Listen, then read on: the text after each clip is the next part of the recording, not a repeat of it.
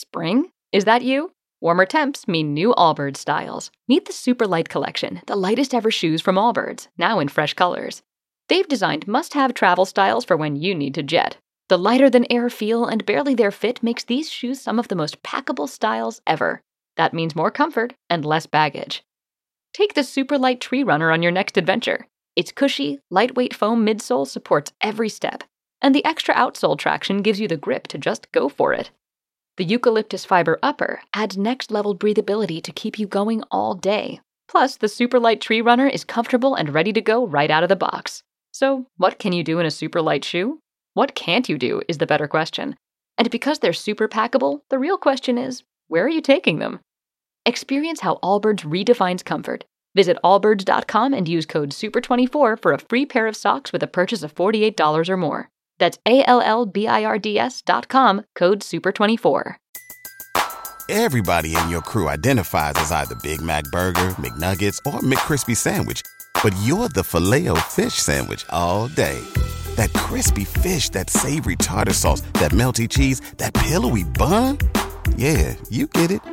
Every time. And if you love the filet of fish, right now you can catch two of the classics you love for just $6. Limited time only. Price and participation may vary. Cannot be combined with any other offer. Single item at regular price. Ba da ba ba ba. This this soft girl life, the way some of y'all are talking about it, you're gonna be broke as you know what. All right. And you just you just are. Do you? What do you think? Like, Oh yeah, because You gonna be that's why I was like, I have to cancel it because I don't even know if I can afford soft girl life anymore. I'm can't like, I spent like four hundred thousand dollars to live my soft girl Yes, life, like yes. delegating everything. yes, Yeah. Hey, hey, you guys, and welcome to another edition of Full Transparency with Donni Wiggins. I am super excited to be here, you guys. I have one of my sisters in this entrepreneur space with me. And before I introduce you, I got to tell y'all we have all the girl talk, all the conversations about business and relationships and why we're not doing this and how we should be doing that. And without further ado, I want to welcome my sister in business, Miss Maya Elious. Thanks for having me. I'm so excited. I am so excited to have you here. This is a long time coming. it has been. It Yeah. has been. Yeah, we've talked about doing so many things over the years, Yep. and this is like our first thing. I know. In fact, Maya, we're supposed to be like collaborating in business together this year. I know. We Mm-hmm. are. You know, the first collaboration I want to do, it's not business. I just want to make sure our trip to the Bahamas is planned. Are we doing that? Yeah, we're definitely doing it. When are we doing that? We already set the dates. It should be in your calendar. We don't have a place yet. We just know Bahamas after Impact Weekend. So I that is what we said. I am so bad that um I don't know the dates off the top of my head and we definitely need to talk about that after this to make Yeah. sure we're solidified with it. But anyway, so on full transparency, we like to just have really dope, authentic conversations. Like let's just pretend like we're at lunch or dinner, Okay. like like we do, and get straight to it. All right. So how's business? Business is going well. I feel like I'm getting excited about business again. Mm-hmm. I I felt like I was kind of in this season like what am I doing? What should I be doing? And I mm-hmm. think it's really just because I wasn't coaching mm-hmm. because I closed down my coaching programs um, at the end of the year for like the holidays and stuff. And then I'm like, well, obviously, if you run a coaching business and you're not coaching, you're going to feel a little bit lost. So now that we're taking on clients again, Impact Weekend is full. I feel like finally getting back into my groove. So I experienced a very similar thing last year. I cut off all of my direct coaching offers um, because I let the world tell me what to do. Yeah. I let everybody tell me, girl, you're not going to scale your business that way. You need to be duplicating yourself, group Right. this, group that. And don't get me wrong, I do still love the group concept Yeah. very much. Yeah. I don't know if you're like me though. I get a thrill. Like there's a rush for me. There's a there's an extreme difference in working with somebody in a one-on-one capacity and just being all up in their business. Yeah, with the right people, I Mm-hmm. really do love one on one because I get to be in my zone of genius, which I love. They're asking me the right questions. They're brilliant. Like it's really fun to do. Like it feels collaborative. Yeah, that's what I was missing. So on one episode, um, obviously you guys know that I'm also the co-host on the Social Proof podcast, and on an episode uh, not too long ago, I was sharing with Dave that I was in this inexplainable depression, state of depression, right? And last year should have been one of the most joyful moments of my life, and I couldn't figure it out. Yeah. And the only thing that I could come up with was that I cut off the extension of my business that I actually enjoy the most. Yeah. Like if we're being fully transparent, Yeah. I don't give a damn if that part of the business can't scale or can scale and and you can scale it, right? Mm-hmm, I don't care about that part. Right. Right. I have selectively selectively reserved just space for a very limited number of handpicked clientele Yep. that I just want to work with and be challenged by. What do you think? I love that. Yeah. I think it's like there can be parts of your business that are scalable, and then other parts where it's like the purpose of this is for me to feel fulfilled. Yeah. Like I don't have to worry about the money and all of that. So mm-hmm. I love that you're doing that because I can think about a handful of clients that I worked with, and my mind wasn't on how do I get this to 100 clients. You know what I mean? It's just mm-hmm. like I love this. And then the 100 clients that I am working with with my other coaches, Yeah. they're still served and I still enjoy it, but there's one part that I can at least have for myself. Yeah, I think it's an important message, a responsible message to share. Yeah. um, to make sure that when you're building your business, there's a component of your business still inside of it that you really, really love. yes. There's so many people right now that's just like hustling for the money. Tell me what you're thinking. Yeah. Because I wrote a post about this when I was talking about like being a seven figure CEO. And I'm like, you know what? I'm really new to this. Like, I'm not true to this. I'm new. I don't know what Period. I'm doing. And I think we talked about this over dinner when we were both in Charlotte. But um, I was saying, I think I delegated too many things and I delegated a lot of the things that actually brought me joy. And in my mind, you know, I th- I thought I was doing the right thing like I should be doing what a CEO does and I should be delegating all these other things. And then I'm like, I'm bored. I'm mm. so bored. What does a day in your life? So, first of all, tell us a little bit about what you do. And then I want you to tell me, like, no, seriously, Maya is a multi seven figure business owner, right? She's killing it. But I think about how I spend my days, and I just want to know how you're spending your days because I be like, I dealt with. Have you ever dealt with just like a little momentary bit of guilt? Like, God, I'm really making all this money, and this is this is this is what I'm doing with my time. No, I, I don't feel the guilt, but I'm No, I don't laughing. feel I don't feel the guilt. Guilt is not the feeling that I feel right now. but I think I feel almost amused because it's like when people ask how I spend my day, I think people are looking for the generic, like successful entrepreneur mm. response, right? Like mm-hmm. I wake up at 5 a.m., I go mm-hmm. to the gym, I work out for two hours, I come back, I journal, I do all of these things. Mm-hmm. And I have seasons where I am like really disciplined and stuff, but it's like sometimes. I wake up and I'm like, oh, well, what should I do today? Mm-hmm. And I'm pretty low maintenance. So I don't think like, oh, I need to do this or I have to do this. Yeah. I think day to day sometimes it's very different. Yeah. And it also depends on the season. So, you know, I want to get back into being more disciplined because mm-hmm. it is starting to get boring, just not really having. boring. Yeah. And we were talking about this. I'm like, I'm canceling my soft girl era. It was very cute while it lasted, but it's canceled. It's done. Soft girl era is canceled. Now before I co-sign, I have to know what that means exactly because we're in we're in this we're in this space. We're in this really really weird space. Yeah. And I feel a couple of ways about it, right? Um one, we have this this soft girl versus I guess if you're not a soft girl, you think you're a boss chick is the way that it's being portrayed.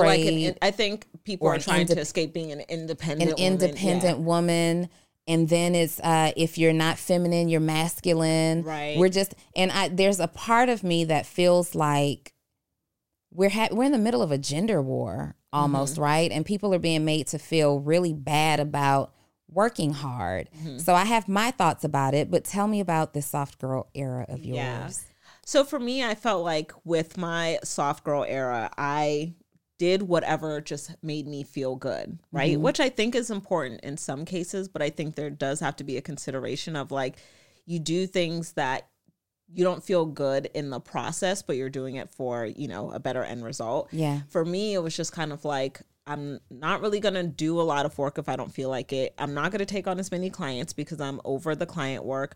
I'm not going gonna wake up at 7 a.m. Yeah. And just all of these things. And it was funny because I was talking to my therapist about it and I'm like, I feel like I didn't really do that much this year. And she was like, But you did. You were in a season of healing. And I think the mm. soft girl era is important for people that are like, I need to like regulate my anxiety and my emotions and all of that. And you know, you talked about going through depression and so we talked about being bored and Yeah. you know, overdoing our soft mm-hmm. life maybe, but I think it was necessary for the seasons that we were in. We overdid the soft girl stuff. I you did for sure. I definitely did. Because you you withdrew from everything I did. Yeah. in full transparency. You just got back in the gym after like five months. Right. That, that was that was group Yeah. chat conversation. I don't know if I was supposed to share that part. That was group chat conversation, but you I'm did just back get back in the gym. You're back I'm in the gym, but yeah. you look good. Oh, thanks. You still fine AF. You know, I, tr- I try to do what I can. um, you know, I was working out, but there's nothing like having your trainer that just kicks your butt. So shout out to my my trainer Antonio. But yeah, I'm back in the gym. Mm-hmm. I had to wake up at 6 a.m. to make sure I made it to my 7 a.m. workout, and I'm Mm-hmm. like, before that, I was waking up at 7:30, maybe 8 o'clock, Mm-hmm. and when I would try to wake up earlier, I it was so hard. I'm like, I can't believe I used to do this. I would wake up and get my protein shake and go work out, be on the freaking stairmaster, which I think is like the hardest thing. You, You be just- on there. You just gave me a flashback. I be killing the the, the stairmaster Yeah. for like a whole twelve minutes. That's all I have really. like that stairmaster is no joke. No, it's no joke. 12 minutes is a lot. 12 minutes is a lot and i'm on like a, a pretty fast speed speed but you just gave me a flashback i remember you used to do these videos um, you would wake up and you would like take instagram through your house you wake up show your robe you show mm-hmm. yourself walking down the stairs you show your dog max Yeah. is his name max Yep. show yourself uh, getting ready for your workout making your protein shake you're completely out of that right now I'm out of it. And people have said, like, I miss it. They were like, Mm-hmm. I miss you actually doing shit with your mm-hmm, life. Mm-hmm, yeah, they're like, I miss the, you know, the home walkthroughs and stuff. So I think I'll get back into that. I think it Everybody in your crew identifies as either Big Mac Burger, McNuggets, or McCrispy Sandwich. But you're the filet fish Sandwich all day. That crispy fish, that savory tartar sauce, that melty cheese, that pillowy bun. Yeah, you get it. Every time. And if you love the filet of fish, right now you can catch two of the classics you love for just $6. Limited time only. Price and participation may vary. Cannot be combined with any other offer. Single item at regular price. Ba-da-ba-ba-ba. makes people feel like, you know, encouraged to have their own routine Yeah. and to, I guess, almost ro- romanticize their life, which is Yeah. what I think I was doing when I did have a routine. So Yeah. I think I want to get back on but that. was it authentic It was because I love my space. Like even like one of my favorite things to do is just sit on my couch and watch TV and just like be at peace. Um, I think I enjoy it that much more because I see my sister and you know she has her husband and her three kids, which I think is so beautiful. But there's really not that much quiet time, and so when I kind of like compare and contrast our lives, I'm like, I love this quiet time. I love that this is my house. I love that I can set the temperature to whatever I want it. If I want want the blinds closed, they're closed. If I want it open, they're open. So, do you share your space well ooh. I think I do share my space well. I, but I'm, again, I'm very low maintenance. So I like low maintenance friendships. Like, I like my friends that come over and, like, you know, Abu will come over and he'll be sitting at the table and I'm sitting on the couch. Or, um, my friends Kara and Khalil came over and they like took a nap on my couch while I was doing whatever in my kitchen. are we friends Me and you? yeah Yeah, you I haven't over though. gotten an invite to come to the you house. can always come over. I'm trying to pull up. Okay. Pull up. We can I look for friends. Like I am in a season. So let me talk about my soft girl era Okay. just a little bit. So I am in this season where I too require. I don't even desire, but I require low maintenance friendships. Like Mm. I need you to know that I love you so much, even if you don't hear from from me all month, right? Um, my friends are starting to get really in tune with my personality quirks, Uh-huh. um, especially as an entrepreneur. And I've had to make some explanations. Like, I am not Donni who had a consistent schedule, nine to five. This is what I do. And when I'm off, I'm off. I don't ever feel off, right? Even in Soft Girl. But let me kind of tell you what Soft Girl kind of felt like to me. And I like the perspective that you gave. The way that I see it, the way that I see it, or I saw it originally, is the way that you see it Uh-huh. now. Yeah. But it's the posts that are online that it's like, I'm not working hard anymore. I'm not doing this. I'm not doing that. I'm just kind of living in my soft girl era. Mm-hmm. And I just kind of feel like it's slightly disrespectful. Mm. I feel like as women, as human beings, but as women, we are naturally soft women, mm-hmm. right? There are some women who are just not, but but we're naturally made strong. Mm-hmm. There's nothing that you can do great in this world that you don't have to be tough for, mm-hmm. right? So we have children. We bear we bear the children. Mm-hmm. You absolutely have to be strong for that. Yeah. When you are in a significant and committed relationship, even if you are being fully provided for and you are a soft life stay at home mom, there is a level of strength that is required to play that supportive role, right? In all areas, I believe that there is there is a place for strength mm-hmm. and to kind of like denounce strength. People mm-hmm. are saying no longer call me strong black woman. What do you, why? What do you mm-hmm. mean, right? Strength is required to get through this life. Mm. The opposite of strong is weak. Mm. I'm not weak. The opposite of strong is not soft. Yeah, yeah. That's true. Yeah. I mean, I think, you know, since the phrasing is like, you know, soft girl era, I think it is like when I think of era, I do think of like a season. And I think mm-hmm. everybody has their season where they're like, I gave you children, I did the cooking, I did the cleaning, I worked the nine to five, I was underappreciated. Like, Yeah. F all of y'all, everybody should be serving me now. So I can understand it. I think it's like we do have to understand that it's seasons. yeah. It's yeah. definitely seasons and it can't just be a constant. because let me just tell you this this soft girl life the way some of y'all are talking about it you're gonna be broke as you know what all right and you just you just are do you what do you think like Oh yeah, because that's be why I as- was like, I have to cancel it because I don't even know if I can afford soft girl life anymore. I'm can't like, I spent like four hundred thousand dollars to live my soft girl Yes, life, like yes. delegating everything. yes Yeah. yeah there is going to and and not to confuse what should be happening like in your life there shall be enjoyable moments like Yeah. enjoyable moments for sure and i believe those moments should come every single day Mm-hmm. i believe that there's a healthy mix of strength and softness that's required Yes. to live a complete and balanced life Yeah. and let's look for that not look for because now and and then here's the other thing so you're single okay we're both single women right and one of the things that you'll hear or you'll see online from these relationship gurus like everybody can start a podcast everybody can start a podcast and become a guru of some sort right Uh huh. um, but you hear now these relationship gurus who say who who are who are committed to telling us what kind of woman they don't want. Mm. Nobody wants a woman who's a boss, and nobody mm-hmm, wants this mm-hmm. successful woman. No man cares about your accolades. I don't really know that men care a whole lot about your accolades more than they do feeling needed and respected. Hundred percent. Mm-hmm. One million percent agree. But the men that are in my circle, they appreciate an accolade or two, mm, right? They are appreciating some accolades. They don't care that you're wealthy, none of that stuff.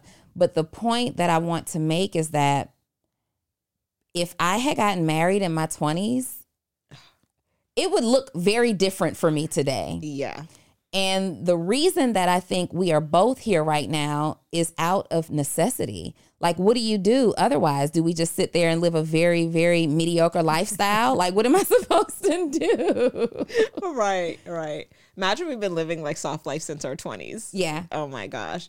But yeah, I mean, it's like I got to do some stuff for myself. And I feel really proud of the hard work that I've done. So, mm-hmm. you know, how you were saying some people kind of think maybe soft life is denouncing the hard work. Like the hard work, it sounds very cliche, but the hard work is what develops you, develops your character. Like I mm. know so much about myself because of the challenging things that I put myself through. And that's why, like, for me, I'm like, I can't anymore. Like, I have not challenged myself in the way that I need to. And that's why I feel, you know, sometimes like lost and confused because I'm like, what am I doing? I mm-hmm. think for me, like, I've proved to myself that I can make money. I've proved to mm-hmm. myself that I can hire. I proved to myself that I can work on being a better leader. It's like, okay, but what else? I have to consistently challenge myself Yeah. to continue learning about myself and grow and feel a sense of fulfillment.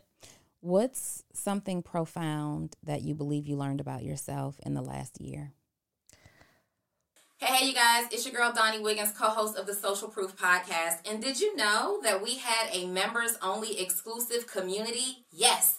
You are able to access David and I on a monthly basis for live Q&A. You are also able to get our episodes before it drops to the general public. You will also get exclusive discounts on our merch. Take a look. And not only that, you're going to get the behind the scenes footage of what it looks like on Social Proof. I'm talking about our bloopers, David and I as CEOs operating our business. You'll even get behind the scenes of some of our successful friends. And you get access to this from $5 to $40. You choose your membership access general admission, family admission, or VIP. We cannot wait to see you on the inside. Click the link in either my bio, the bio of the Social Proof Podcast Instagram page, or go over to David's page, Sleep is for Suckers, and hit the bio there. Any way you access it, access it. We'll see you on the inside. Ooh, that's a good question. Let me go back to my therapy notes. First of all, thank God for therapy. I've been doing it consistently for I think maybe like 16 months now. Yeah. Um learning about like a fear of rejection.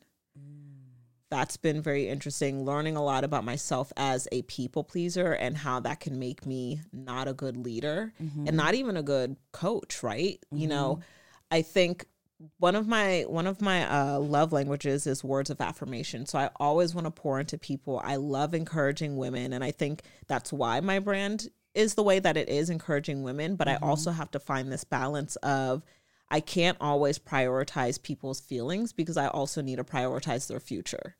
And when I'm prioritizing their feelings and when, you know, telling them what they want to hear, that could be a detriment to their future because I need to tell them what they need to know to better their future. Yeah. So, in this space of business coaching, um, you're one of the only other women that uh, I tell you all the time. Like when my team gets sales calls in, sometimes I'll see your name pop up. Like, uh, have you ever had business coaching, or have are you looking at any other coach, and your name will pop up. But I think what you and I have in common is that ability to just be really direct, very direct, but in a very nurturing and loving way because there's so many people out there that will just kind of tell you what you want to hear. They're more concerned about your feelings, like you said, and we're Yeah. really focused on future. How do you feel? Um, how do you how do you think your clients feel about? Do you ever tell them like, I can't care about your feelings today. This is about your future. Mm, I don't really, I don't say that or preface my advice with that. I think they just know. Um, and I think that's where like having consistent content comes into play. Like they can kind of tell my personality before Yeah. hiring me. So yeah, and I think, I think it's with everybody. It's like, it might not feel good in the moment, but if you are a person who prioritizes getting better, you can get over that. Mm-hmm. And you're going to appreciate getting the truth. And so I think, like, you know, something that I've wanted to also prioritize is prioritize being kind over prioritizing being nice.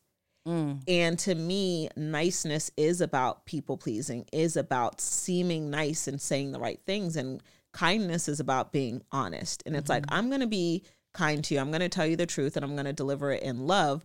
But when you're kind, you're being honest and you're telling people what they need to hear. Mm, I like that. Have you always been that person? No, not at all. No. I've I've prioritized that more with I'd say the last one or two years. What made you make that a priority? Because I realized that being nice and being a people pleaser is dishonest. Mm-hmm. because again like i used to anything that i would say to somebody i would prioritize what sounds good and what will make them feel good versus what is the truth. Mm. and i recognized like i'm not being honest and i saw how damaging that was to my relationships. I saw how damaging it was my like romantic relationships relationships with my clients relationships with people that i really care about. And i'm like i gotta be honest with the people that i love. Yeah. Being honest with people is necessary, but it's not always easy. Yeah. That's something I, I learned from you though. Like you are very honest and it makes me laugh because you're just so hilarious, especially with your delivery. Like even before this, like giving you the protein shake, you're like, this is terrible. This is awful. Y'all, before um before we started, I'm over here. I'm like fresh off of a fast. I've just been eating now for like two days, right? Mm. So my stomach is only, I went seven days without any food, just all Mm. juice and water. My stomach, I guess, maybe has shrunk and I'm only able to eat like a piece of a meal a day. yeah. And so before we get started, I'm like, oh my God, the level of hunger that I'm experiencing is next level. And Maya's like, oh, have some of my half drank protein shake. I didn't know I drank some of it. And um, I taste it, and she's like, "How is it? Is it delicious?" I'm like, "This is terrible. That's so funny. it tastes terrible." But I finished every single drop of it job. because I was so hungry. And she's like, "Well, what do you normally have in your protein shakes?" I'm like, "Actual ingredients." Actual ingredients. Actual Listen, Me and my little powdered protein, we good over we're here. gonna upgrade your protein. Thanks, thanks. Because we're getting ready for um we're so we talked was it at the very beginning of this year in Charlotte or at the end of last year What? that we were in Charlotte together? That was the end of last year. Okay, so at the end of last year, you guys, um, we were in Charlotte together. Maya, I, myself, and a few other entrepreneurs got together, and we decided that this year is our five million dollar year. Mm-hmm. This is our five million dollar year, but it's not really about selling products or services to get to that five million dollars, Mhm. right? I learned that in the journey to a million dollars Yeah. it's not really about the products and services.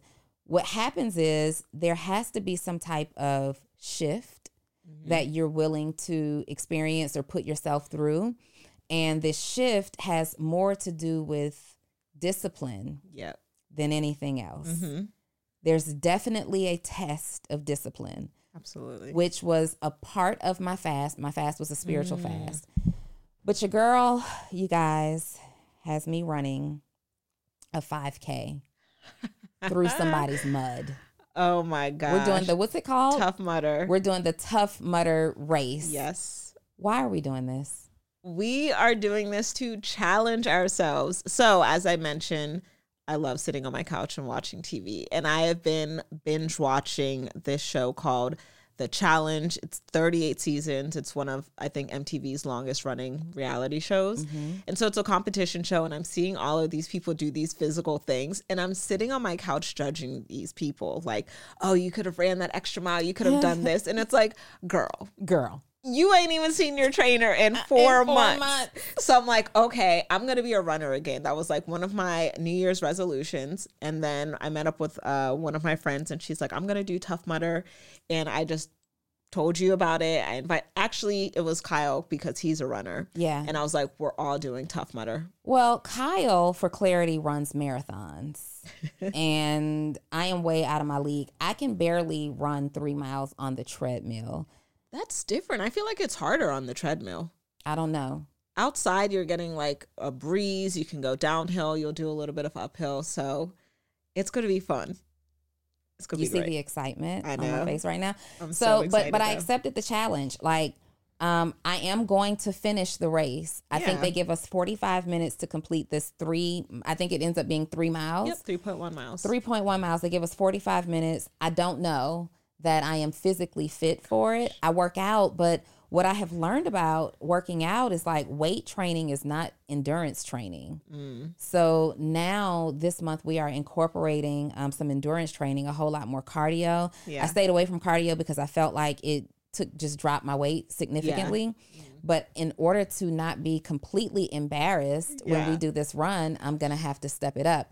But I took the challenge because when you're believing something so big, Mm-hmm. I feel like you have to make equally big sacrifices. Yeah, yeah. And this is like a I hate running. Really? What? I think you're gonna kill it. Oh, I'm gonna kill it. Yeah, I'm gonna kill it. yeah. I am. I'm telling myself that in real time as we speak because yeah, yesterday I think I just registered for it. Was it yesterday? Yeah. We all registered yesterday. You're gonna make one million dollars per kilometer. Ooh! Yes. Say that. One million dollars per kilometer. I'm loving it. I'm loving it. So, what are you doing differently um, this year to hit that five million dollar mark? Mm.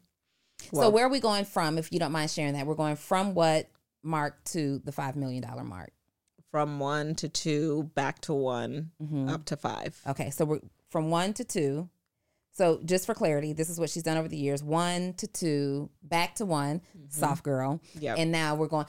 There really is a consequence. There is a consequence. You know what? I didn't profit in revenue from the previous year, but I profited in, in time. okay, So, you know, it That's was worth it, whatever. Yeah. Yeah. But now I'm like, I want the money as well. I want so the money. Like we'll figure out what to do in time once we get the money. Like we can, we can. Figure yeah. I mean, the soft girl era is going to come back. It's gonna She's come just back. taking a little well, break. It's, and it's just a very, very small break. yeah. Yeah. I want you to. I really want you to commit to the, a soft moment of every day, For sure. every yeah. single day, having a soft moment. Yes, I can definitely do that. Yeah. I want to talk about what that what that looks like for you, but before we do that, what are you doing differently to go from 1 to 5? Um, actually, so going back to discipline, I think just waking up, reading more physical books, reading more audio books. It's not like, oh, reading more books automatically makes you rich. It's just being intentional about stretching yourself. Mm-hmm. And, you know, one of the things that I also learned is, you know, a, a lot of the things that try to take me out previously, it's because I just wasn't prepared for it. Yeah. It's like, was it really that bad or were you just not mentally prepared for it? Yeah. You know? So I think just mentally preparing myself, getting back to journaling, prayer, all of that. Yeah. And selling things that I'm very excited about. Mm-hmm. It's not that I wasn't excited about my previous offers. It's just that um, because again, I had delegated so many of the things I was excited about. I was like, huh, whatever, I'll do the sales call or delegate somebody else doing the sales call. So I think as a like a practical thing, I'll be doing more of my own sales Mm-hmm. and going back to selling more expensive things. I think I'd I, I went from selling ten to twenty thousand dollar offers to then five and ten, and I was like, "Why did I do that?" Wow. We're going back. We're going We're back. going back up. So Yeah. I, I I- we were talking about that um a month ago when we had dinner in Charlotte and I too am getting back on the phone and it's not even out of necessity. Mhm. Not not financially. right, right? But it's I need stuff to do. so I have my season. So like this week, next week, I'm slammed. I'm super busy. So there is no room for sales calls on Yeah. my calendar. But there are just things that I love to do and talking to people because a sales call is not just a sales call. You're actually learning about people and their needs. yeah, And uh, if you do sales calls in your business, it's a great place to do market research so you understand what you should be creating or what you should be laying off of. And it's the it's that stage of like being in re- it's the learning stage for me. yeah, That's so freaking exciting. So I'm gonna be back on those calls. yeah. Um, But I need everybody to catch this, y'all. Okay. We have built seven figure companies, and we mm-hmm. still desire to get on sales calls to learn. yeah, yeah, to learn. And there are people that are six months in business and they're trying to quickly scale and avoid sales calls. Stop trying to avoid the things that's going to make you better. So whenever you book a call with my team, you have to fill out an application. Yep. Right. Yep. And I'll occasionally go and look at those applications and I'll see you guys like put your Instagram and your website. Yep. And it, it you know, on that application, it asks you what you believe, what you believe Mm-hmm. your coaching needs are, what you believe your coaching needs are, because 90% of the time, what your coaching needs actually are aren't what you different. believe Yeah, your yeah. coaching needs are. So it'll ask that. And everybody is saying, you know, SOPs and automation and delegation. And I'm looking at your website. You're not ready. we're not ready. I'm looking at your social media. There's no consistency. You're you have to actually earn the ability to delegate and automate and systematize. Mm. um, one thing that i know that i did um, you and i probably both i don't know that i delegated too quickly in my business. I think i was a diyer for far too long Mm, in my business i did everything like Gotcha. literally up until 2020 Mm, I okay. pretty much did everything, Yeah. right?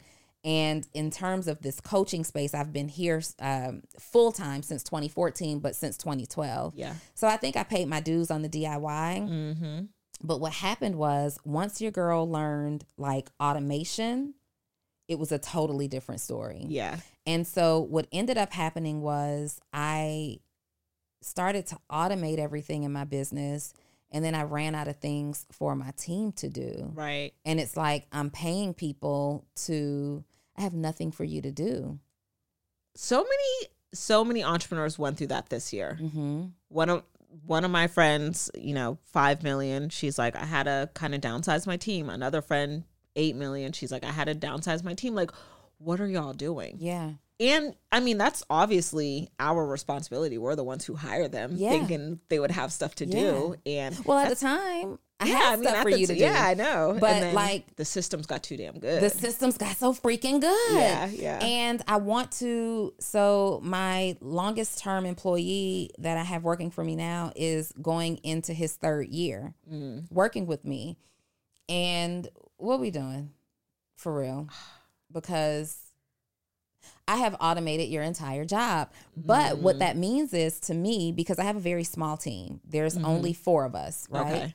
One, two, three, four, five of us. yeah. Um, I just brought someone else on. There's five of us, and I want it that way. So ultimately, my Yeah. big picture thinking, I don't see myself. I don't believe I need more than ten people at the biggest that I want to build my business. Maybe Mm. some people who are working in, in, you know, in project format or you know Mm-hmm. things like that. But I feel like I can really get done what I need to get done with a team of ten. Yeah. Um, right now, we're really great at 5 mm-hmm. On my visual for 2023, I didn't really do a vision board, so I won't say that, but I mm-hmm. did write out all of you know everything, mm-hmm. and I did say that I I needed six team members. Right? Okay. I don't feel like I need to downsize my team because there's Yeah. only five. I feel Yeah. like I need to create more. And so Mm. people will have more to do. I feel like I am overlooking the obvious work that I need to do next to kind of bring more business and more more responsibilities into the company. So Mm. so he and others will have something to do. I know. That's a scary position to be in as a leader. Yeah. And I think, you know, when I was talking about, oh, I'm not, you know, I'm very new to being a seven figure CEO, it's like learning even those things, like having to lead other people. Oh, it's so much pressure you get on the team meeting. And I'm like, I hope they have something to talk about. Yeah. I ain't got nothing to talk about. Yeah. I don't be having anything to talk about. So we have a weekly team meeting every single week. Yes. And I told Kyle, like, listen, this is your thing. You run it, y'all talk. Um, what we do on a team meeting, what I do like to do is start off with a win. So just Okay, give yeah. me a win that you've had in business. Um, even in your personal life, just give Mm-hmm. me something positive. Every single call, just getting in the habit of of celebrating Okay. big wins or small wins. Yeah. And then obviously it's the do you need anything from me? I Yep. just learned, I don't know who I learned this from, but I just heard yesterday, in fact, that I read it somewhere that on your team meetings, you should actually be the last person to speak. Oh, hmm I like that. I like it too. I like it very much. So get on, and, and in my mind now, if we're doing these perfect team meetings, you get on and you welcome everybody because I kind of want that family feel. Yeah. But that family feel has also been very dangerous. That's, that is dangerous. It is dangerous. I think maybe a welcoming feel. Welcoming more than feel. the family. Yeah. a welcoming feel. I like the way you put that. So we get on these team calls now and we welcome our team. Hey like everybody, that. blah blah Yeah. blah blah blah, and then you pass it off yeah. to whoever the the team call leader is, right? Yeah. And then you hear everybody's feedback. Yeah. And this works if you have like KPI reports, right? Yeah. Where you're measuring and monitoring performance. So every department has uh, their metrics that they need to monitor. Yep. And those reports are filled out in advance. That's kind of what we're moving toward now. Okay. Um, where the, the metrics are filled out in advance and the team call is more of a review. It's either a celebration of Yeah. the goal being hit, of the target being hit, or it's a question about why we fell short. yeah. And then I come in where I need to come in. Yeah. Right. But if I'm being totally honest, in full transparency, I be skipping the heck out of my team meetings. How do you skip your team meetings? I'd be like, how you got it today? Because again, this is the danger of automation having your systems be having so your good. systems be so good. Like nothing comes up on our we may have a customer service issue you know Yeah. that has already been resolved it's just being brought to the table so nothing comes up but um, i'm also in the stage now like we've just added the podcast this uh, this podcast Mm-hmm. to um what is it it's not my offers but it, it, it's been added to the business model Yeah. um so there will be conversation that needs to happen around it Yeah. um, and I have different partnerships that are happening. I don't ever run into the top of the year like going super crazy hard. Yeah. I like to ease into the year, kind of get it. You know, I like to be steady. Yeah. I don't really like um I don't like the pressure. Mm-hmm. It's not my preference to build my business under the pressure. Like some people build their business uh knowing that January is going to be a, a big a big month and then they build for Black Friday and then they build for Christmas. I'd prefer like just a steady and consistent flow all year. Gotcha. I think that's sustainable business. Yeah. I mean, you know, I think every business is different. Like we know our quarter one is usually just our best because of impact weekend. Um and then the study it, it kind of brings that security and comfort as well. So I think it it just really depends what your preference is. Like you can build your business any way you want and be successful. Yeah. But you know, it's actually a good thing that you're not that involved on the team meetings because it's like isn't that the point though? That is the point. So the ultimate goal of a CEO is to Yeah. replace yourself, right? 100%. The ultimate goal is to replace yourself, but you know, and again, we're first generation everything. Yeah. really. We're figuring it out. We're figuring it out. So I want to I want to duplicate myself, but I'm not yet at the place where I want to replace myself. Like I Right. still want my ear to the streets. I still want to know what's going on. Like when things happen in my company and I have to like hear other people talking about it, I'd be like, why didn't I know? yeah. Why didn't anybody put fill me in? Right. I feel right. away. Yeah. Yeah. I got to a point where I was like, if anybody wants to buy me out, I will be the COO of my company. Somebody else can step in and be the CEO. Would you? Right now, today. Today, I don't know. I'm still on the fence about it. But I Mm-hmm. will say it's not because I don't love my company. The CEO is usually the is the person that sets the vision. Sure. Right? And then the COO is the person that ensures that the vision comes to fruition. Yes. They integrate, they do the work. Mm-hmm. I'm gonna make sure it gets done. It drives me crazy when deadlines aren't met, when things aren't getting done. Same. And I am not that great at vision. Mm. So it's a little bit challenging. I just want you tell me what you want done and I can create a system to make it happen. Yeah, yeah. I'm a bit of both. Um, so obviously we both were at Traction. Yeah, right. Um, and you usually have a person who operates either as a CEO or a COO, but I think the number is like 13% of business owners can Yeah. kind of fit in that Yeah. group of both. And I do very, very well at both. The thing is, I'm such a visionary um, that I can often get overwhelmed sometimes with acting as an integrator or as an op- as an operator Yeah. uh, to get these things done. Yeah. And so I have like in my phone this list of all these visions that I've I've seen and I've thought through, yeah. but it's not getting done because I'm doing so much. I'm taking on so much and I have to be careful of that. That's one of the things that I'm really being careful about this year. Yeah. Is kind of easing like this podcast for those of you who are watching, this is like 6 months in the making of David saying, "Do the podcast." And I'm like, oh, "Okay, next week and next week and next week." And I literally came into the studio to film regular content Yeah. and my videographer shout, shout out to Ryan um he said we're gonna film your podcast today you look you look nice and i'm like we're not though and he's like but we are and then the next thing i know they were breaking down the set and putting Yeah. things up and so that's like that if if my assistant operated at that level we'd probably get more done Mm. right? We pro- I don't have I don't have anybody on my team yet that and it's probably because I don't micromanage my team and Yeah, but I don't have anybody on my team yet that's like no Donni get it done. Yeah. Like that's comfortable saying I know you're the know. boss Give but permission. get it done. I'm giving somebody permission. Give them permission. They're probably scared. You think? Probably. You think? Just give them permission. Do you have it out. anybody on your team that's like, no, Maya, this has to get done today? Like, I need to sit you down right now and get this done. Um, sometimes my assistant is like that, but I usually tell my team like, "Hey, remind me in 2 days, we'll get it done or whatever." Um, and sometimes they don't have to because again, I'm the integrator side. I don't get lost in the vision.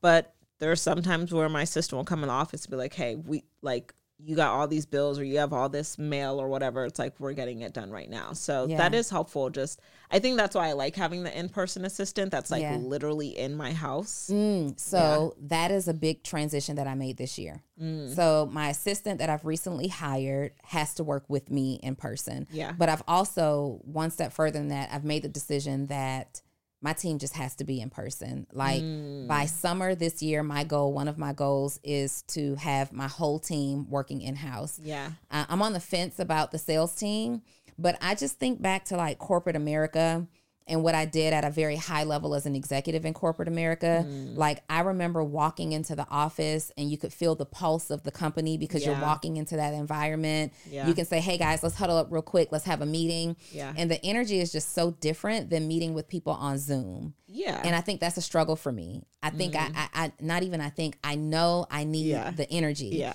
And I have been working so hard over the last two years since, you know, all the shutdown and stuff to duplicate and recreate that Yeah. energy virtually. Yeah. And it's just not happening. Yeah. Was it you that I was talking to where we were talking about like team members being on Zoom with their video off? And yeah. like, what are you what doing? are you doing? What are you doing? What's happening? Why are we off? And the thing is, like, what what I struggle with is repeating myself. Uh, And yeah. so I've already said, hey, like I feel like we only meet once a week. yeah. Put the camera on. Like It's one hour. it's one hour. Yeah. One day a week, right? Yeah. And again, you know, I I but at the same time, I think about when I'm building my team and things are just becoming clearer and clearer for me. Yeah. When I am building my team, I try to think about and creating my company policies and everything. Yeah. I try to think about what parts of corporate America I just hate it Yeah. and I don't want to do that in my company. Right. But as I am doing that, I am beginning to understand why certain things were in place. Oh my gosh. Mm-hmm. Yeah. It's funny because, you know, there's obviously some toxicity in in um corporate America, but when I tell you the best employees are the ones who have endured that toxicity, Mm-hmm. I'm like there's something right is going on over Something right is going on. There will, in my experience, there's only a very small percentage of people who you will interview and hire that will do a phenomenal job if they have no corporate experience whatsoever. And typically it's because that person is probably of the entrepreneur mindset. yeah. And I also made the decision this year that I'm not hiring any more entrepreneurs. Yeah. I struggled with that. Hey, hey, are you a service based entrepreneur that helps your clients or customers get some type of result, but you're struggling to post and communicate your message on social media? You don't know how to type a caption that connects and gets people's attention and converts them from just someone who's following you on social to becoming your customer or your client? Great news is that's my superpower. So I'm sending you three text messages every single day, excluding major holidays, directly to your phone of exactly what you need to post to get people to buy and convert them into clients and customers. All you have to do is join my program, Post to Paid, and you can do so by texting the words Post to Paid to 404 737 2767. And the best news is just $37 a month. So hurry up, send me the text. I'm looking for it now. But it's hard because some So people will also say that they're not interested in it, but then they're inspired by us. They're inspired by you. Yeah. And so, have you ever worked in corporate? No. Well, I, I was like an intern one time. Mm-hmm. An intern one time. I was like an intern one time.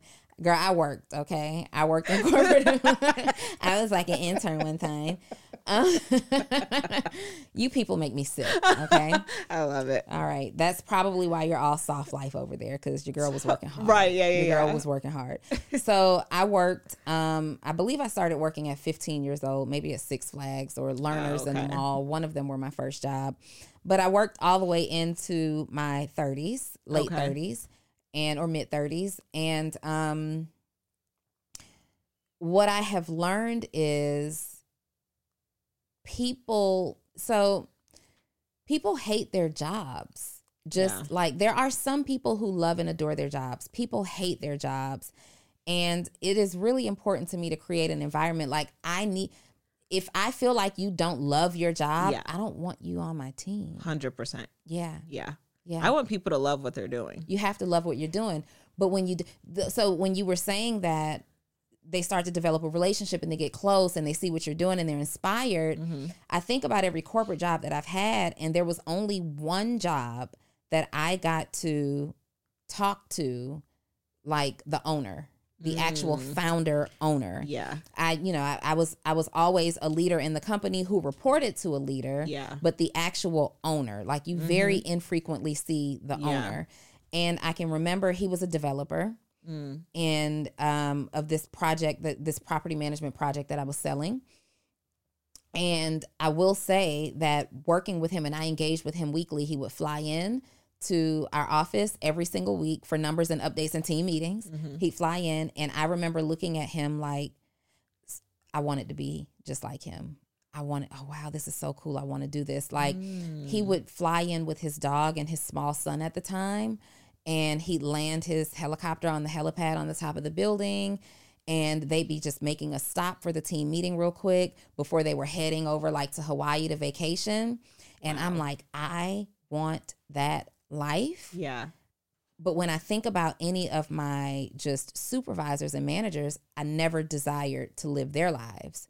So I get it, right? Yeah. And now we're we have to but but but it also explains why there is so much separation between Yeah. staff and owner. Yeah. Um and again, we don't have a manual Yeah. for this. Because did you feel like you wanted that life before seeing it? So I knew always that I wanted a, a life of significance. I knew that I wanted a luxurious life, but I didn't know that life looked like that. Right. before And I then you got it. to see it every single day. and then I got to see it every week, and I'm Yeah. like, this is fly. I know. This right. is super fly. Like you're either flying private and landing at the fly, the private airport, or you're landing like if you're in a rush, you're landing on the helipad up top. Yeah. And I'm like, this is sexy. And for me at that time as a young mom, it really made a significant difference to me too because Mm-hmm. you know I was I was that person who was who had to ask permission to like attend my daughter's important school moments. And I knew early on that that was a problem. Mm. Yeah. So when I saw, but I didn't know what what the picture of success in terms of a being a parent and a boss and a leisure woman looked like, right? Mm. Yeah. And it was through him that I was like, oh, this is fly. Yeah. Because he going had for his that. kid and the dog. He had his kid and the dog. Yeah. All y'all were on that helicopter. right. Right. That's hilarious. Yeah. Did you ever want that for like anybody on your team? Because I remember one of my clients saying, because I, I feel like I've kind of wanted this as well. Like I've wanted my team to like, you know, dabble in entrepreneurship. Like you- you're not gonna be the boss, but you're Mm-hmm. Gonna be the boss of your department or your Yeah. role or whatever, which I do think is healthy. But I remember one of my clients saying, like, you know, she wanted her assistant to have like more freedom and all Yeah. that stuff. And I'm like, I get it because that's your natural thing. That's what you teach women, soft life, Mm-hmm. manifest, have all those things. And I'm like, we do have to be very cognizant of how Yeah. we communicate that with our team because I'm like, at the same time, your your team or your assistant they're not making the same sacrifices and they don't have to take take the same risks as you do as the CEO and as the Yeah. entrepreneur. So, you know what's interesting when you're talking about sacrifice and risk? I have to make this post and I'm going to make it today, but um, I went through, I hired David Shanz's assistant, mm-hmm. Kaylin. She's great. Mm-hmm. But I went through like 40 applications. Mm-hmm. And then I went through a season of hiring my own assistant before I hired somebody who was right there all along. And I was just thinking I had the most random the most random thought in the shower this morning that employees today want to be paid like CEOs. There's a Yeah. problem. So I looked at um, some of the salary, you know, you ask what's your salary requirements. And on those for for a personal assistant, people were saying things like two hundred and fifty thousand dollars, um, ninety thousand dollars even. And I said, Well, am I so out of touch with salary, like what's standard in, in the world of salaries today that Right. but what what makes you think that this is okay and you're like had never been an assistant before maybe you had a job somewhere or whatever, um, we got to really be careful. So I know that David and I before have been really guilty of paying our team like they're entrepreneurs. Gosh, the overpaying. the over That's one of the paying. things. Yeah. You know, learning that as a seven figure CEO and as a new leader, you want to make people feel like they're valued. Mm-hmm. Yeah. And you do that through overpaying. I've definitely done it. Yeah, you you overpay, but it's really important that we don't do that and I hate saying it out loud. Yeah. So when I owned a clothing store, um I owned some clothing stores like 2010 to 2012. Yep. And initially I had a business partner, so we always worked together, but then she separated from the company and I had to hire. And I remember hiring people who worked in my store because I still had a full time job. So I was working a full time job while owning these stores because this is coming on the back end of that moment where I lost everything. So I was afraid of one income. And at that mm. time, to me, protecting my income me, meant having my business and having a job, right? Yeah. I was still in that mindset. So anyway, I started to hire people and I would tell them, do you have a desire? I would ask them, do you have a desire to be an entrepreneur? Because it's really important that if you're working for me, that you have these goals and this big vision and you want to be your own boss one day. Yeah. Yeah. Turnover was insane because they mm. would come and they would see this young black woman who's successfully running this business and holding it down and they immediately want it. They want it for themselves and they are there for three months before they know all my vendors, they know how to do X, Y, and Z, they know all mm. my processes, and they're out. Yeah. Yeah. So you're in this place. I advocate for entrepreneurship so much, but I need some employees to build my team. right, right. I, I know it's such an interesting balance. And I think like, you know, there's also responsibility for us because, you know, I don't know if uh, when I say us, I don't mean me and you, but also like entrepreneurs and CEOs. The same way that there are some employees that want to get paid like the CEO, Mm-hmm. there are some bosses that want the employees to work as hard as the CEO. Yeah. And it's like, where is that balance of like, I need you to work hard, I need you to be committed. See, you've never worked in corporate America at a high level, at any level really, but Yeah. especially at a high level. And the the overall feeling, the reason why so many people who are in corporate America desire to be their own boss is because you're often in an environment where you feel like you're doing all the work. Yeah. And you also feel smarter than and more qualified than your superiors. Yeah. So that said, like that's what happens. I, I mean, that just kind of is like either you operate at a high level or you don't. Yeah. I Right? need to find some some people that work more people that worked in corporate America. That or um, an option is also to train. You know, a, a, a younger person. Yeah. Yeah, uh, the option is to train a younger person. Like I think we have. I think what we've done is created this space of flexibility, freedom, and lifestyle that everybody desires it now. It's like the movie that's being played Yes. all over social media. Yeah. And I think people have irresponsibly been made to f- believe or feel like uh, having a job is a negative thing. right, right, Working is, there's nothing wrong with working. right. And- Hundred percent. Just for clarity, my thought process is like I'm an advocate of entrepreneurship and prioritizing entrepreneurship for people who feel it in their soul mm-hmm. that they deserve more or want more or desire more. Yeah. But if you belong on somebody's job, everybody ain't cut out for entrepreneurship. Right. Or might just not be the season for It it. might not be the season. There's, you know, I haven't worked corporate, but I know that there's so much that I would have learned had I worked corporate. Mm-hmm. I had to figure a lot of things out because I didn't know how to run a business, what employees should even be doing. I didn't even know like what paychecks were supposed to look like, how benefits worked, none of those things because Yeah. I did not work in corporate. Do you offer benefits to your team now? now I don't. When I I had a full time employee that I did because I thought that's what I was supposed to do, and it's like, girl, your company makes a little over a million dollars. Like, what are you gonna are we for? Yeah, so it's like First I didn't know. Did did it take like when you made a million dollars? Did did you like say to yourself, where in the hell is the money? No, because that year was it was really profitable. Okay. the first year and second year was really profitable. That's true. My my first year at seven figures was extremely profitable. Actually, every year was profitable. But what happens is because your time your your years are profitable or your business is profitable, you start now thinking about all of these opportunities for expansion and development, Oh, right? yeah. And growth. Mm-hmm. And so you sit down and you start putting the budget together and you're like, I'm gonna hire this person and I'm gonna do Oh, that. And we're gonna expand here. We're gonna have our offices here and all Yeah. the bright lights. Oh, and, yeah. and then you're like, oh, the million dollars don't go as far As as I thought. Yeah. as I thought. Yeah. It's just crazy. Like, I would think that having more people meant I was going to make more money. And that's not how the math worked out for me. The math didn't math that way? The math, unfortunately, was not math. So, so who do you have what positions do you have on your team right now?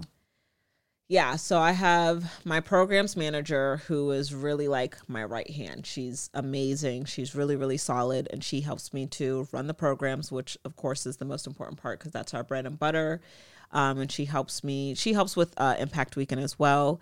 And then I have a um, a virtual assistant who helps with the operations. Okay. Formerly, that position was operations manager, but I think it just needs to be a VA for right now. and then I have another uh, virtual assistant who is really, really good at the tech stuff and working in our CRM, setting up the landing pages, all of that. Um, I would say actually those are the four like most consistent people. And then of course I had my coaches, but when we stopped doing the coaching programs, they're like on and off whenever we have the programs or whenever we have Impact Weekend. Okay. And then my content manager who runs my social and comes up with all of the uh, content ideas for Built to Impact. That is the number one area that I have struggled in in my business is dele- Mm. delegating someone to run my social media. It's challenging. I'm so in it. mm-hmm. And it's also super challenging for me because I'm so good at it. Yeah. I'm really, really great. I know my angles. I know what my audience wants to see. Yeah. And I write the hell out of some captions. Right. right? Yeah. And so nobody ever does it like me. Yeah. And if you don't do it like me, then you just can't do it Mm-hmm. in that area specifically because so much of my business relies on that, right? Yeah. Um I just I just hadn't I struggle in that area. Yeah. So much. Yeah, and sh- she runs the business account. She doesn't run my personal, but I think that is challenging. Like especially if you're somebody who's good at messaging, which you are, um, and you're good at connecting with your audience, which you are. It makes it challenging because sometimes you hire these social media managers, and it's like this caption is so generic. Nobody talks like this. Nobody talks nobody like talks this. like this. So you really do have to have somebody that just gets it. Yeah, for sure. Just gets it. Yeah, for sure. Um, where are you struggling most in your business right now? Um, let's see. Where am I struggling most in business? I would say I don't know if I would position it as struggling, but I would say just looking forward to getting the programs back up because it's like we're not getting clients because we haven't opened up spots for clients. So that's definitely something that we need to get on the ball with. It's like, well, we sold all the tickets for Impact Weekend, so we need additional revenue, which would be our coaching programs. Okay. Yeah. Okay. Do you have any concerns or worries like in terms of hitting your target? Is there anything that you're like sleep going to bed at night, you're thinking about like, I don't know. Oh, about hitting the 5 million? Mm-hmm. I don't have concerns, but it doesn't mean that I have it all the way figured out. Mm. But I generally generally don't concern myself about money, like around money. I don't usually get stressed about money. Um, I've never like I think there's some people who have like trauma around money because maybe they've experienced like, you know, poverty. Me? and- yeah. Girl. I by the grace of God haven't experienced that, so I don't it's not a common Put the camera on me real quick. Once again, I hate you people. no, I'm just playing.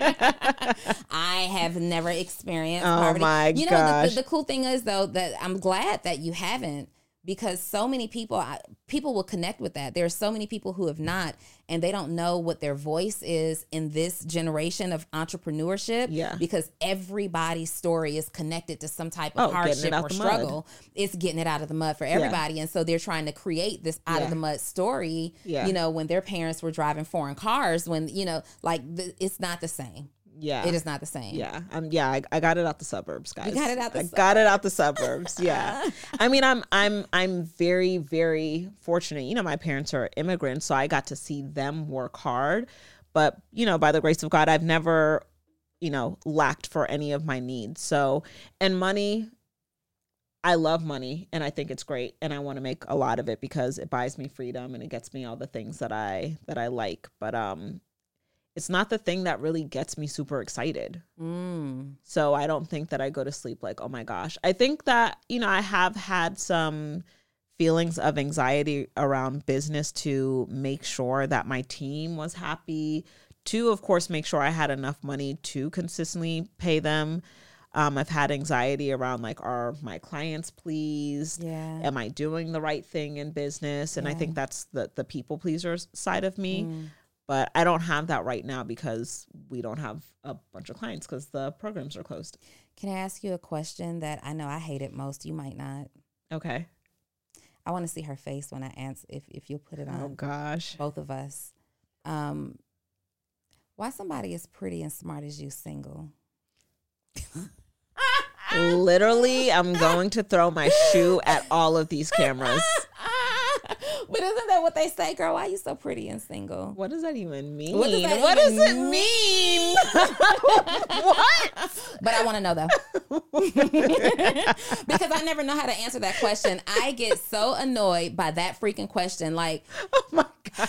I get so annoyed, but I'm looking at you and I'm listening to you, and I'm just like, I want to get Maya married. Oh my gosh.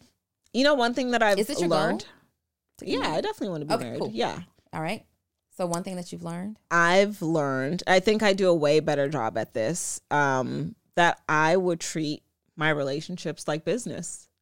Yeah.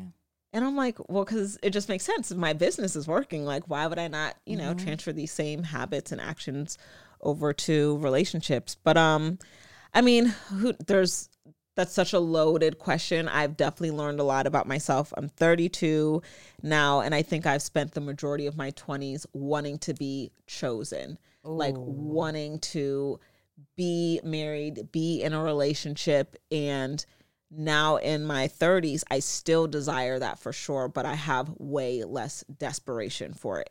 And, mm. you know, having a desire versus having a desperation, it's completely different. Very different. And I always say, like, desperation causes you to lose your discernment. Yeah. And so it's like, I would just date anybody. Like, can you give me babies? Do you have a job? What's your credit score? And do you believe that, you know, Jesus Christ is our Lord and Savior? I- like, right. that's pretty much bare it. minimum. Like I the, bare minimum. So bare minimum. there has been a point where the bar was just so low. oh my gosh. The bar was just so freaking low. Yeah. And now you and and even as an accomplished woman, like the bar could still be sure. low Yeah. at, at periods of time. So I think what I've what I've learned um, in my journey of dating and my on again and off again situations Mm-hmm. and just life in general is you got to love yourself so much. And Yeah. people hate, like I used to hate, somebody told me that before, like you need to love yourself more. When you ask questions, you know, you start to wonder. I've never I've never really experienced the is there something wrong with me phase because mm-hmm. my story is a little different. Mm-hmm. Uh, my daughter my daughter's father and I were engaged to be married mm. and we ended up calling that wedding off. And maybe 2 or 3 years later he was married. He got married. And my daughter took it so hard. She was 10 years old when he got married. And she took it so hard. She was so fine with him dating. In the beginning it was a little rocky, but she Yeah. grew over the years to just be really okay with him dating. But the night before his wedding, she lost her shit. Mm. Like, mommy, I just, you know, I thought I never knew that she was secretly hoping that we would get back together until the night before his wedding. And she just had such a major breakdown. And that night, I promised and assured her that um, she, you know, I asked her why. What What do you want? What's missing? And she's just like, I just want our family. Um, you know, if if this new person moves in here, it's going to be about them. It's not going to be about me anymore. It's not just me and daddy.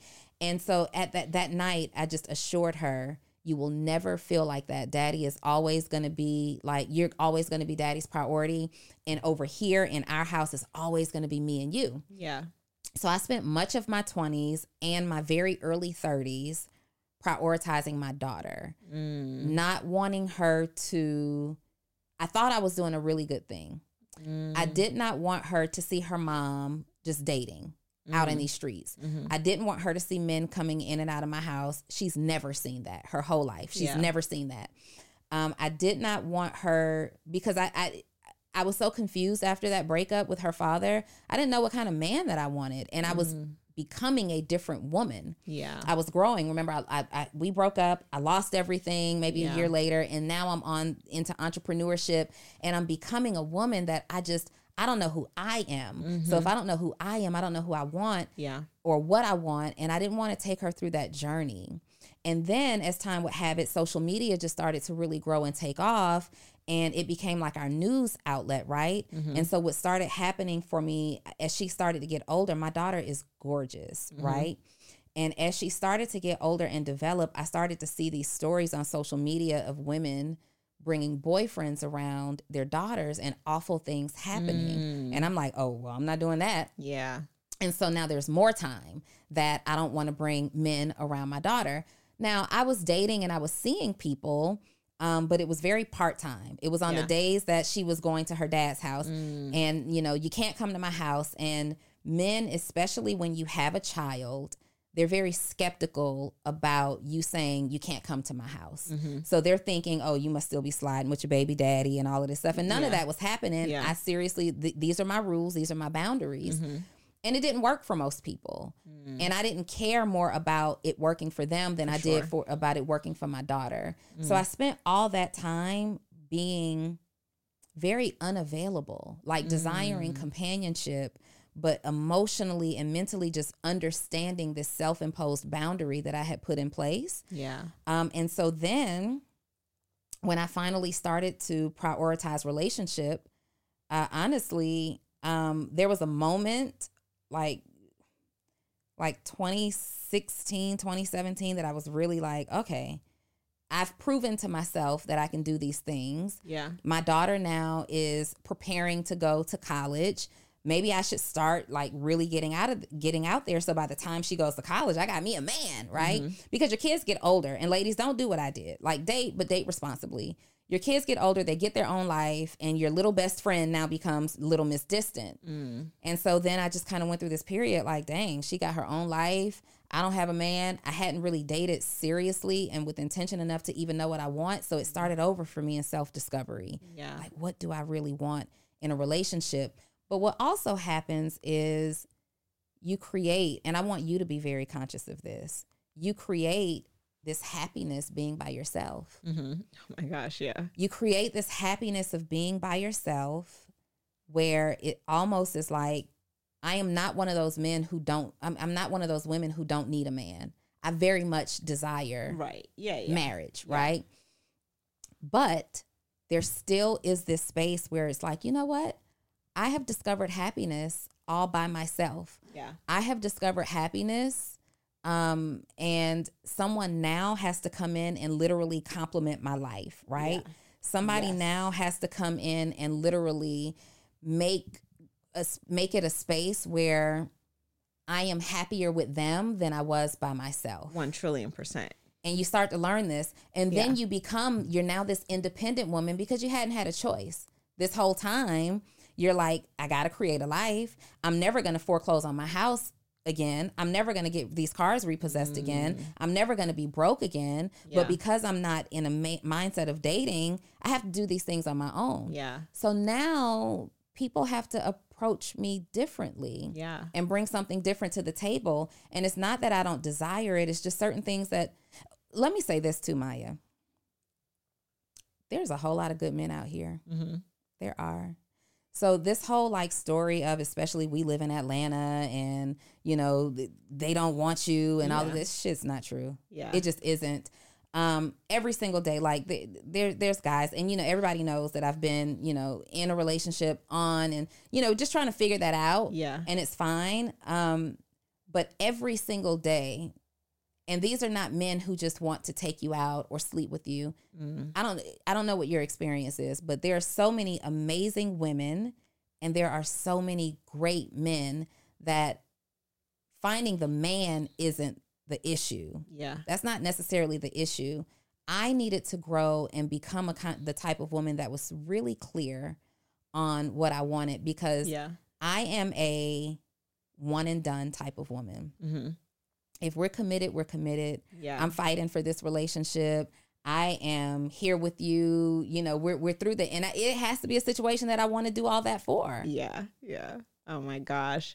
That's so much to unpack for sure. But I definitely agree with, you know, when you build this life as a single person, it's Mhm. easy to get comfortable in it for sure. Yeah. Cause you're like, well, if you come into my space, this is how I do things. And it's like, when it's two people, there has to be some level of compromise without devaluing your standards. Yeah. And I think people need to understand what compromise looks like for you. Like Yeah. compromise is not being like hard and tough and rigid and Mm-hmm. super difficult. You have to understand like and who's worth compromising some things for. Mm-hmm. Um, but yeah, I mean relationships are definitely you know they're they're really interesting. In my case i i wasn't in a situation where i had to figure things out for myself but it was like i'm in my 20s like i'm gonna pay my bills. Mm-hmm. i was annoyed with apartment living. I bought my house. I buy my car. It's i'm an adult. I'm going to do adult things. These are not things like oh i'm gonna wait around for a husband to get a house. Like Yeah. no i'm a human being who's an adult who needs to live somewhere. So i'm gonna purchase But let the home. internet tell it. I, I literally saw one of these relationship gurus say, ladies, if you are single, don't buy your own house. yeah i've seen that. And it's like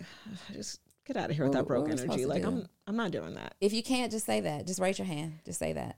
Just say that. right. If you want to go half with me, just say that. If you want to split bills 50 50, just say that. If you don't understand that we could rent this whole thing out and we can move into something fabulous together, just say that with that broken energy. I just oh cannot. It drives me nuts. These gurus are just These gurus. and don't have nobody's wife though. Don't have, or don't be nobody's faithful man.